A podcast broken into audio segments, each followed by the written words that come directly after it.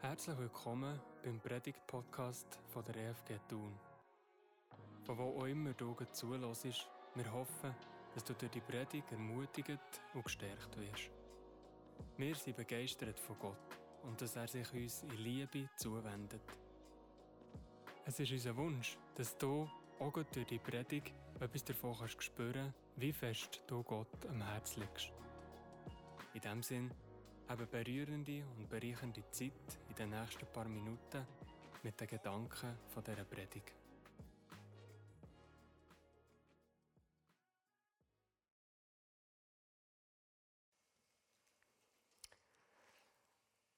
Was für ein Gott sehen deine Mitmenschen, wenn sie ihr Leben mit dir teilen? Welches Gottesbild spiegelst du in die Welt raus? Die Frage habe ich unter anderem vor der Predigt vom letzten Sonntag in die vergangene Woche mitgenommen. Sie hat mich auf eine ganz spezielle Art getroffen. Ich merke immer wie mehr, wie mir persönlich das sehr wichtig ist, dass Gott in meinem Leben sichtbar wird und dass andere merken, dass auf eine gute Art und Weise einfach etwas anderes ist, wenn sie mit mir zu tun haben. Häufig bringe ich das nicht so her, wie ich mir das eigentlich erhoffe. Und doch gibt es hier und da Situationen, wo ich den Eindruck habe, dass manchmal doch etwas von meiner Beziehung zum himmlischen Vater sichtbar wird. So erlebe ich das zum Beispiel immer wieder, wenn ich zu meiner Coiffeuse gehe. Ich bin schon als ganz kleiner Giel bei ihr Haar schneiden. Und ich vergesse nie mehr den Moment, was sie mir vor ein paar Jahren mal gesagt hat, dass mein Besuch für sie etwas Spezielles ist.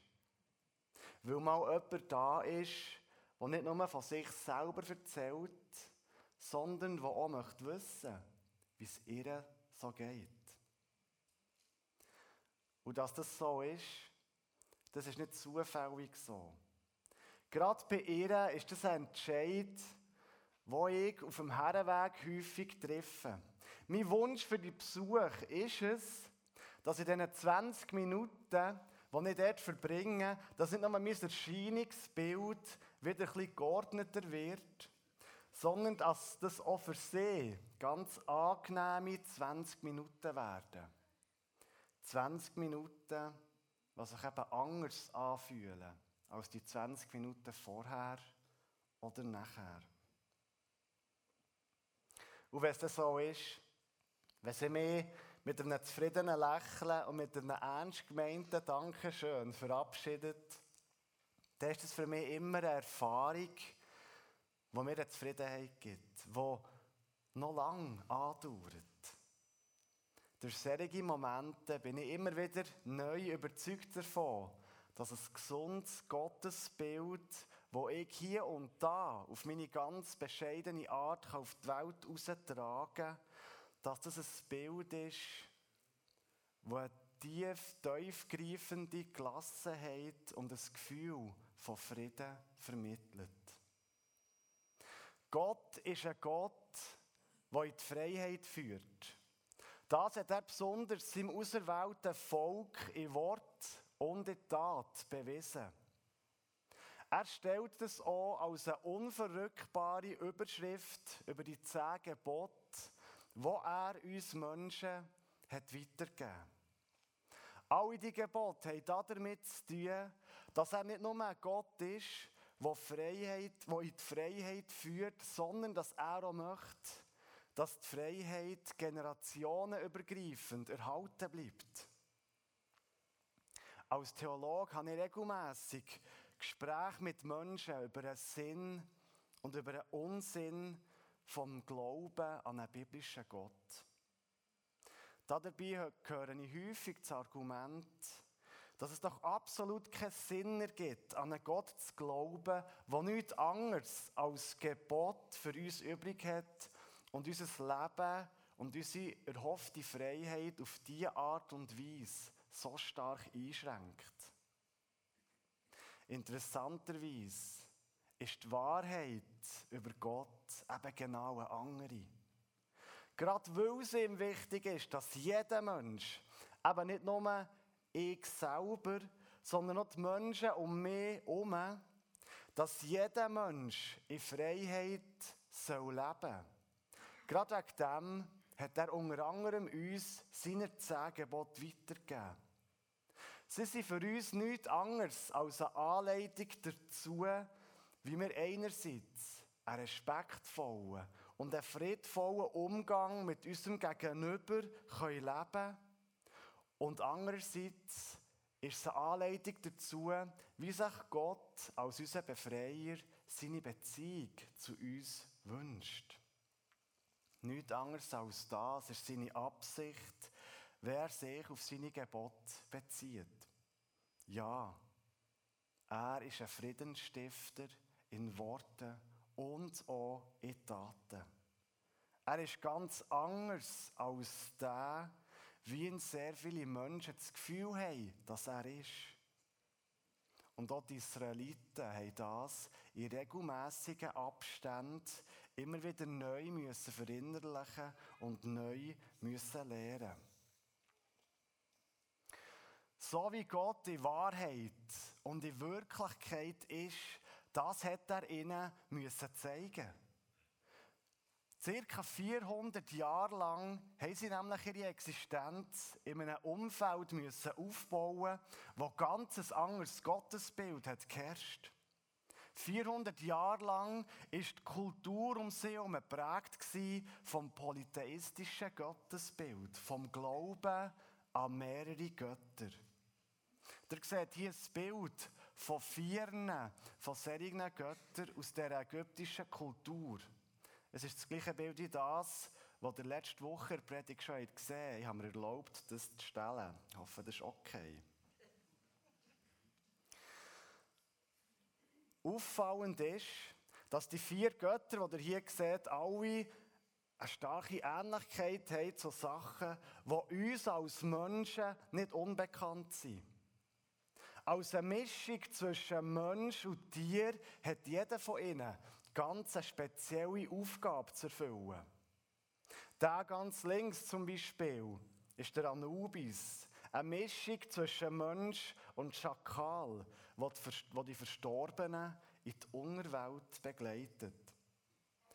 Rechts von ihm steht der Sonnengott, Reh, eine Mischung zwischen Mensch und Falken, wo regelmäßig der Tageshimmel durchschreitet und die irdische Welt so mit Licht und mit der nötigen Energie versorgt.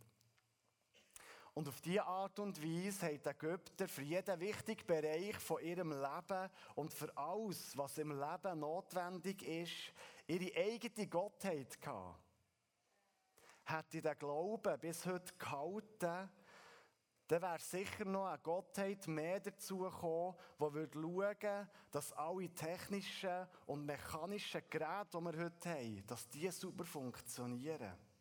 Oder einer, der dafür sorgt, dass die Bauern viel Erfolg bei ihrer Arbeit haben, so dass wir immer wieder einen guten Schluck Milch ins Kaffee bekommen oder dass der Anker für unsere Sonntagszöpfe gut rauskommt. Die Israeliten sind mit dieser bunten Götterwelt über Jahrhunderte weg vertraut gemacht worden. Und in ihrer erdrückend grossen und schweren Not haben sie mit Erstaunen schließlich erlebt, wie ganz plötzlich ein einziger Gott auf der Bühne vom Geschehen auftaucht. Sie haben erlebt, wie er wegen ihnen in einem schreckhaften Showdown mit zehn Plagen die ganze ägyptische Götterordnung inklusive der Pharao völlig in die Knie zwingt und die ganze ägyptische Glaubensstruktur auf den Kopf stellt. Mit grossen Zeichen leitet er schließlich sein Volk sicher in die Wüste, weit weg von der Tyrannerei in Ägypten. Vieles von Gott haben sie schließlich auf ihrer Flucht in die Wüste gesehen und hautnah miterlebt. Eine Wolkensäule am Tag und eine Feuersäule in der Nacht, die sie pausenlos hat begleitet und ihnen ist vorausgegangen. Die Teilung vom Schilfmeer, was sie sicher und auf trockenem Fuß auf die andere Seite hat gebracht. Fleisch und Manna, wo Gott in der Wüste hat erscheinen, für das sie mit Nahrung versorgt sind. Sie haben sich in diesem gewaltigen Befreiungsakt zwischen Ägypten und zwischen der Sinai-Wüste auf ein ganz neues Gottesbild müssen einlassen. Plötzlich hat nicht mehr eine Schar von ganz unterschiedlichen Göttern mit unterschiedlichen Kompetenzen ihr Leben bestimmt. Plötzlich ist da ein Gott, der ihnen vorausgeht und sie in ein ganz neues Leben führt. Was genau ist denn das für ein Gott, der all das für sie macht?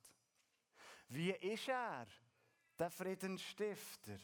Und wie geht die Geschichte mit ihm aus? Das alles könnten Fragen sein, die sich die Israeliten unterwegs haben gestellt.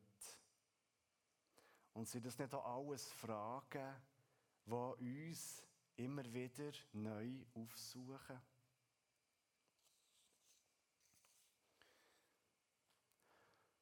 All die Fragen werden gleich darauf beim Berg Sinai von Gott beantwortet. Dass die Israeliten nach dieser Verfolgungsjagd bei diesem Berg landen, das ist nicht zufällig so rausgekommen. Gott hat sie ganz bewusst an den Ort hergeführt. Und genau dort zeigt er sich auf eine ganz bestimmte Art und Weise. Wir stehen am Fuß vom Berg Sinai, kurz bevor Gott seine Gebote am Mose, dem auserwählten Führer vom Volk, weitergibt. Die erste grosse Strapaze vor Reise sind vorbei. Das ägyptische Heer ist vernichtet. Der Moment ist also gekommen, für einen Bund zu schließen und sich gegenseitig ein Versprechen zu geben. Aber bevor es so weit ist, hat Gott noch etwas Gewaltiges vor. Er wird sich schon gleich genau an dem Ort seinem Volk zeigen und sich ihnen offenbaren. Wir stehen also mit dem Volk Israel zusammen an dem Fuß vom Berg Sinai. Die Forschung ist sich nicht ganz sicher, welcher Berg das, das genau war. Die meisten von ihnen gehen aber von diesem Berg hier auf der Leinwand aus. Auch wenn sich die Wissenschaft nicht ganz einig ist, so können wir doch bei allen potenziellen Kandidaten feststellen, dass in unserer Vorstellungskraft ganz sicher ein bisschen andere Bilder von Bergen auftauchen, wenn wir als Schweizer von einem Berg reden oder lesen. Es ist nicht ein sehr hoher Berg sondern, ich behaupte jetzt mal zu sagen, für meine Verhältnisse ein eher bescheidener Hügel. Wenn wir uns das Umfeld von dem Berg oder Hügel ein bisschen genauer anschauen, dann müssen wir feststellen, dass der Ort, wo die Israeliten gerade sind, dass es nicht sehr ein romantischer und idyllischer Ort ist. Die Wüste ist nicht unbedingt bekannt dafür, ein beliebtes Ausflugsziel zu sein oder ein Ort, wo man in Hülle und Fülle leben kann. Trotzdem hat sich Gott genau diesen Ort ausgesucht, für einen intimen Moment mit seinem Volk zu verbringen. An diesem Ort bei diesem Berg ist es also, wo er die Israeliten versammelt und der Mose zu sich auf den Berg aufruft. Und auf dem Berg angekommen, sagt Gott ihm Folgendes. Geh zum Volk und bereite sie vor, heute und morgen. Und sie sollen ihre Kleider waschen und sie sollen bereit sein für den dritten Tag. Denn am dritten Tag wird der Herr vor dem ganzen Volk herabsteigen auf den Berg Sinai und ziehe dem Volk eine Grenze ringsum und spricht zu ihnen, hütet euch davor, auf den Berg zu steigen und seinen Fuß anzurühren. Denn jeder, der den Berg anrührt, muss unbedingt sterben. Niemandes Hand soll ihn anrühren, sonst soll derjenige unbedingt gesteinigt oder erschossen werden. Es sei ein Tier oder ein Mensch, er soll nicht am Leben bleiben, am Leben bleiben. Da stieg Mose vom Berg herab zum Volk und heiligte das Volk, und sie wuschen ihre Kleider.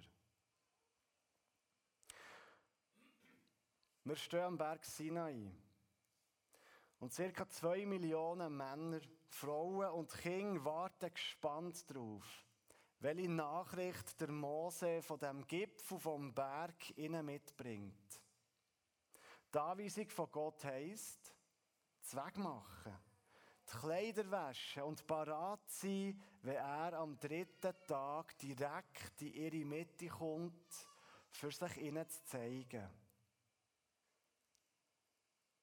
Etwas Wichtiges und etwas Schreckhaftes wird hier von Gott preisgegeben. Es ist etwas, was seine Heiligkeit offenlegt. Einerseits ist der Gott von Israel nicht ein Gott, der sich ganz weit weg von den Menschen irgendwo unerreichbar aufhält, sondern wir lesen von einem Gott, der Kontakt zu seinem Volk herstellt. Er bleibt nicht ungehört oder unerkannt. Er zeigt sich dort, wo sie sind. Und andererseits zeichnet sich das Treffen ganz besonders und ganz vehement dadurch aus, dass um einen Ort, wo Gott wird erscheinen, dass ringsum eine Grenze angeordnet wird. Wir wissen nicht, wie genau das Mose die Grenze hat gezogen ob er sie sichtbar hat müssen markieren oder ob sie einfach mündlich ist weitergegeben worden. Was wir wissen ist, dass die Grenze unverrückbar ist. Bis hierher und nicht weiter. Bis zum Berg, bis zu seinem Fuß darf das Volk kommen. Das Übertreten von dieser Linie hat aber gnadenlos Todesstrafe zur Folge.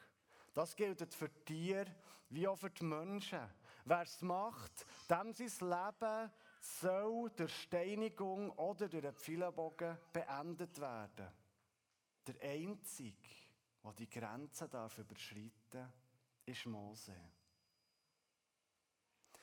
Wieso zieht Gott diese klare, diese strenge Linie? Ich glaube, dass es hier um das geht, den Israeliten sein Wesen unmissverständlich klar zu machen. Es geht darum, ihnen aufzuzeigen, dass Gott eben ganz anders ist. Er ist ganz anders als das, was sie von ihrer Erfahrung, von ihrem Wissen und von ihren Gottesbildern von Ägypten her kennen. Die Bibel nennt es Heiligkeit. Und heilig sein heisst hier nichts anderes als genau das, nämlich, dass Gott ganz anders ist. Heilig ist das Adjektiv, das die Bibel am meisten braucht, für uns Menschen verständlich zu machen, wer genau das unser Gott ist. Gott ist kein Mensch. Er ist kein Produkt von unserer Vorstellung oder von unseren Händen. Es gibt kein Bild von ihm. Ja, sein Wesen unterscheidet sich grundlegend von dem, was wir auf dieser Welt kennen. Es gibt nichts Falsches, nichts Sündhaftes, nichts Unwahres und nichts Ungerechtes an ihm. Er ist nicht zu vergleichen mit den ägyptischen Göttern oder mit der Art und Weise, wie die Ägypter mit den Israeliten sind umgesprungen. Zu den Israeliten kommt ein Gott her, der transzendent ist, also jenseits von ihren gemachten Erfahrungen. Gott ist andersartig. Und diese Andersartigkeit zeigt sich hier als eine standfeste Autorität, die unverletzlich, drohend und furchterregend ist. Wie wir schon vom Berg Sinai haben gehört und hier auch gefühlsmässig müssen feststellen, so hat die Begebenheit, die am Sinai stattfindet, nichts Romantisches an sich. Es wird klar, dass in drei Tagen nicht ein Schmausebär wird auftauchen, auch nicht ein alter, chilliger Mann mit grauen Haaren, sondern der einzig wahr und gerecht Gott, der Richter über Gut und Bös, über Reinheit und über Sünde.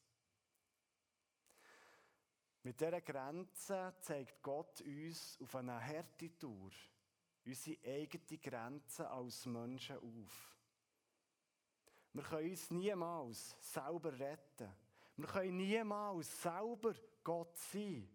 Wir können die Grenzen nicht überwinden, die ihn von uns unterscheidet. Seine Heiligkeit macht ihn zum Gott, der nur dann nahbar wird, wenn er das so will. Auch können wir Menschen nichts für heilig erklären. Auch das steht ihm alleine zu. Die Eigenschaften haben zur Folge, dass seine Heiligkeit einerseits Tür und Tor für unsere Rettung auftut, uns aber andererseits auch zittern Der Verfasser vom Hebräerbrief hat es so formuliert, es ist furchtbar, in die Hände des lebendigen Gottes zu fallen. Gott seine Heiligkeit zwingt uns in die Knie. Sie schafft klare Verhältnisse darüber, wer auf dieser Welt bis in alle Ewigkeit das letzte Wort hat. Müssen wir wegen dem Angst vor Gott haben? Müssen wir uns vor ihm zurückziehen? Nein. Nein. Eben gerade wegen dem müssen wir das nicht. Ich weiß noch gut, als ich in der Berufsschule mit meiner Klasse und mit dem Lehrer diskutiert habe, was wir mit all dem Atommüll machen sollen, den wir selber mit unseren Energieproduktionsstätten herstellen. Ich habe Lehre als Bauzeichner gemacht und wir haben uns etwa die darüber unterhalten, wie wir nachhaltig bauen können, wie wir anders bauen können, wie wir anders mit unserer Energie umgehen können. Und nachdem wir bei dieser Diskussion, wo jetzt der Atommüll her soll, nachdem wir keine langfristige Lösung haben gefunden haben, hat der Klassenschlauste, der Streber, eigentlich gesagt, dass es doch ganz einfach ist. Und zwar könnten wir doch all das Zeug in eine Rakete tun und Richtung Sonne aufjagen. Wenn wir es nämlich schaffen, eine Rakete genug nach an die Sonne zu bringen, dann könnten wir mit dem alles Schadhafte problemlos zerstören. Natürlich würde auch die Rakete, die wir gemacht haben, kaputt gehen, aber wir wären das Problem vom Atommüll los. Die Geschichte ist jetzt für dich vielleicht ein bisschen speziell. Aber ich möchte dir heute das Bild, genau das Bild von dieser Sonne weitergeben, wenn wir über die Heiligkeit von Gott nachdenken wollen. Ich glaube, dass niemand von uns von sich aus würde sagen, dass die Sonne etwas Ungemütliches ist. Sie schenkt uns jeden Tag das nötige Licht. Sie gibt uns Wärme, so dass für uns Menschen und für Tiere und auch für die Pflanzen Leben auf der Erde überhaupt erträglich ist. Außerdem fördert sie unsere Lebensfreude und die psychische Gesundheit. Die Sonne ist ein Geschenk, das wir alle schon früh in unserem Leben haben kennen und schätzen gelernt. Trotzdem kann die Sonne für uns tödlich sein, wenn wir ihr jetzt nachkommen. Genau wie der Atommüll auch, wird sie uns gnadenlos verschlingen, wenn wir eine gewisse Grenze in ihre Richtung würden überschreiten Und ich denke, das ist ein gutes Bild, für zu erklären, wie die Heiligkeit von Gott funktioniert. Sie ist wirklich gut für uns, weil sie uns Grenzen aufzeigt, weil sie zeigt, dass Gott haltet, was er verspricht. Er ist und er bleibt genau der gleich. Und zwar der einzige Gott, der uns führen kann und der uns retten kann. Dass er uns liebt, dass er ganz nach mit uns unterwegs möchte sein, ganz nach in unserer Mitte. Das sehen wir beispielhaft bei der Geschichte mit dem Volk Israel. Wir dürfen jederzeit seine Nähe suchen und in seine offenen Arme laufen. Gleichzeitig ist es für ein gesundes Gottesbild unbedingt wichtig, dass wir Gott seine Heiligkeit, seine Andersartigkeit zusprechen und uns ihm unterordnen. Er ist es, der den Tod für uns hat überwunden. Er ist es, der Zügel von der Welt und Zügel von unserem Leben in seinen Händen hat. Er ist es, der Orte, Menschen und Gegenstände für heilig erklärt. Und manchmal ist es auch nötig, dass er seine Heiligkeit mit all ihrer furchtsamen und unromantischen Art und den unromantischen Konsequenzen ans Licht bringt. Gott, seine Heiligkeit, vereint beides miteinander. Zuversicht und Ehrfurcht, Liebe und Gerechtigkeit, die Förderung von Frieden und die Vernichtung von Sünde und von Ungerechtigkeit. Und weil er das immer wieder durch eine ganz klare Grenze felsenfest festlegt, darum dürfen wir voll darauf vertrauen, dass er erhaben, liebend und vertrauenswürdig bleibt und dass unsere Existenz in seinen Armen am besten aufgehoben ist. An dieser Offenbarung von Gottes Heiligkeit am Berg von Sinai hat sich bis heute symbolisch nichts geändert. Nach dem Sinai-Ereignis hat Gott die von ihm bestimmten heiligen Räume bei der Stiftshütte und beim Tempel klar abgrenzt. Er hat Menschen erwählt, die einzig und allein in die Räume hinein können. Die Grenzen sind durch Jesus Christus ganz praktisch durch seinen Tod am Kreuz aufgelöst worden. Symbolisch aber bleibt die Grenze vom Sinai bestehen. Zwischen uns und Gott liegt eine Grenze, die sich dadurch zeigt, dass wir nicht durch unsere eigenen Taten und nicht durch unsere eigene Kraft können sein wie Gott ist. Diese Grenze steht fest und der Einzige, der sie überwindet, ist Gott selber. Und genau das, finde ich, ist das Gute, eine gute Nachricht von Gott an uns. Seine Heiligkeit zieht eine Grenze zwischen irdischem und himmlischem. Aber es ist auch seine Heiligkeit, wo ihn bis ans Ende dieser Welt dazu wird verleiten, voller Vergebung und voller Liebe auf uns zuzukommen, an unsere Herzenstür zu klopfen und uns mit seiner Heiligkeit zu berühren, zu heilen und zu retten. Es ist wie eine doppelseitige Medaille, wo wir uns müssen und dürfen bewusst sein darüber. Die angemessene Reaktion auf seine Heiligkeit ist also nicht Angst, es ist nicht Furcht, sondern Ehrfurcht. Es geht darum, dass wir ihm mit dem nötigen Respekt begegnen und immer wieder an den Punkt kommen, wo wir merken, dass er der ist, der jede Grenze kann überwinden kann. Aus der Geschichte mit Israel nehme ich mit, dass Gott von der Sklaverei vor Verfolgung vom Leid raus in die Freiheit führt. Sein Wesen kann gar nicht anders, als Liebe zu seiner Schöpfung auszustrahlen und sich ihr suchend zuzuwenden. Er ist ein liebender Gott, der mit uns eine tief verankerte Herzensverbindung möchte aufbauen und dafür aus seinem eigenen Willen und ohne unseren Verdienst ganz nach zu uns kommt.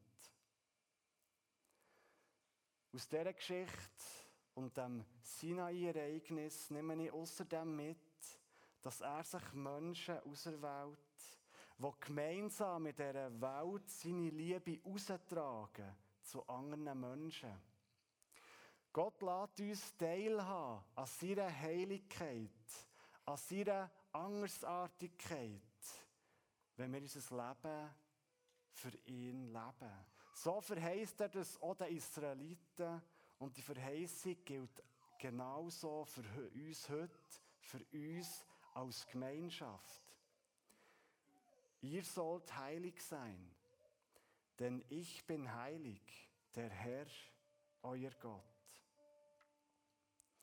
Ich habe gestern auf das Wetter-App geschaut. Ich weiß nicht, ob es noch geändert hat, aber ich habe gesehen, dass die Prognosen für heute sehr gut aussehen.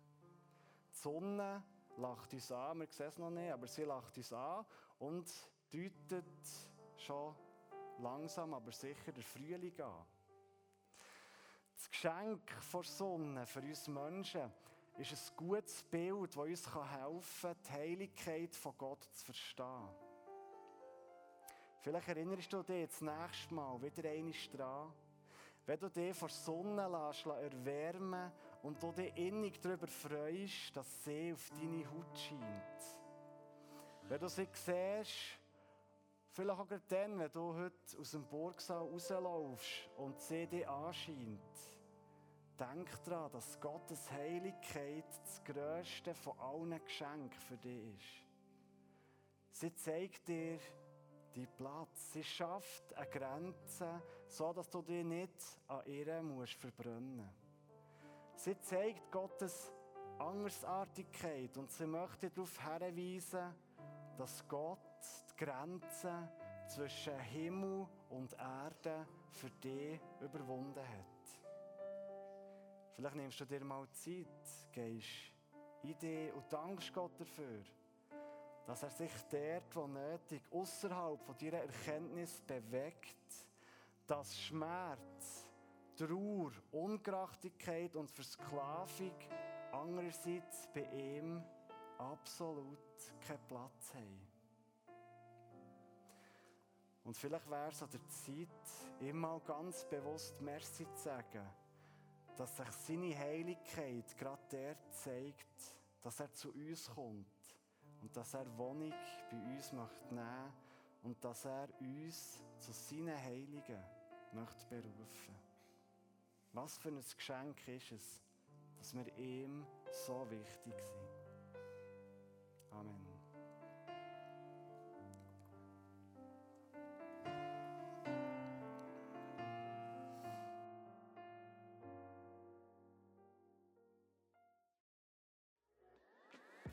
Wir hoffen, dass du durch die Predigt gestärkt und aufgebaut bist worden.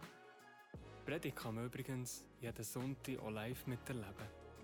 Immer um 10 Uhr feiern wir zusammen Gottesdienst im Burgsaal an der Burgstrasse 8 in Thun. Nebst der Predigt prägen Musik und Anbetung, Gebet und kreative Elemente unsere Gottesdienste. Für die Kinder findet parallel ein liebevoll gestaltetes Kindergottesdienstprogramm statt. Nach dem Gottesdienst können bei Kaffee und Gipfeli und ab und zu sogar bei einem einfachen Menü neue Kontakte geknüpft und alte Freundschaften gepflegt werden. Wir freuen uns, wenn du beim nächsten Mal wieder dabei bist. Sei es beim nächsten Podcast oder auch live zu Besuch im Burgsaal. Herzlich willkommen. Bis dahin wünschen wir dir nur das Beste. Möge Gott dich mit seiner Liebe und Nähe begleiten.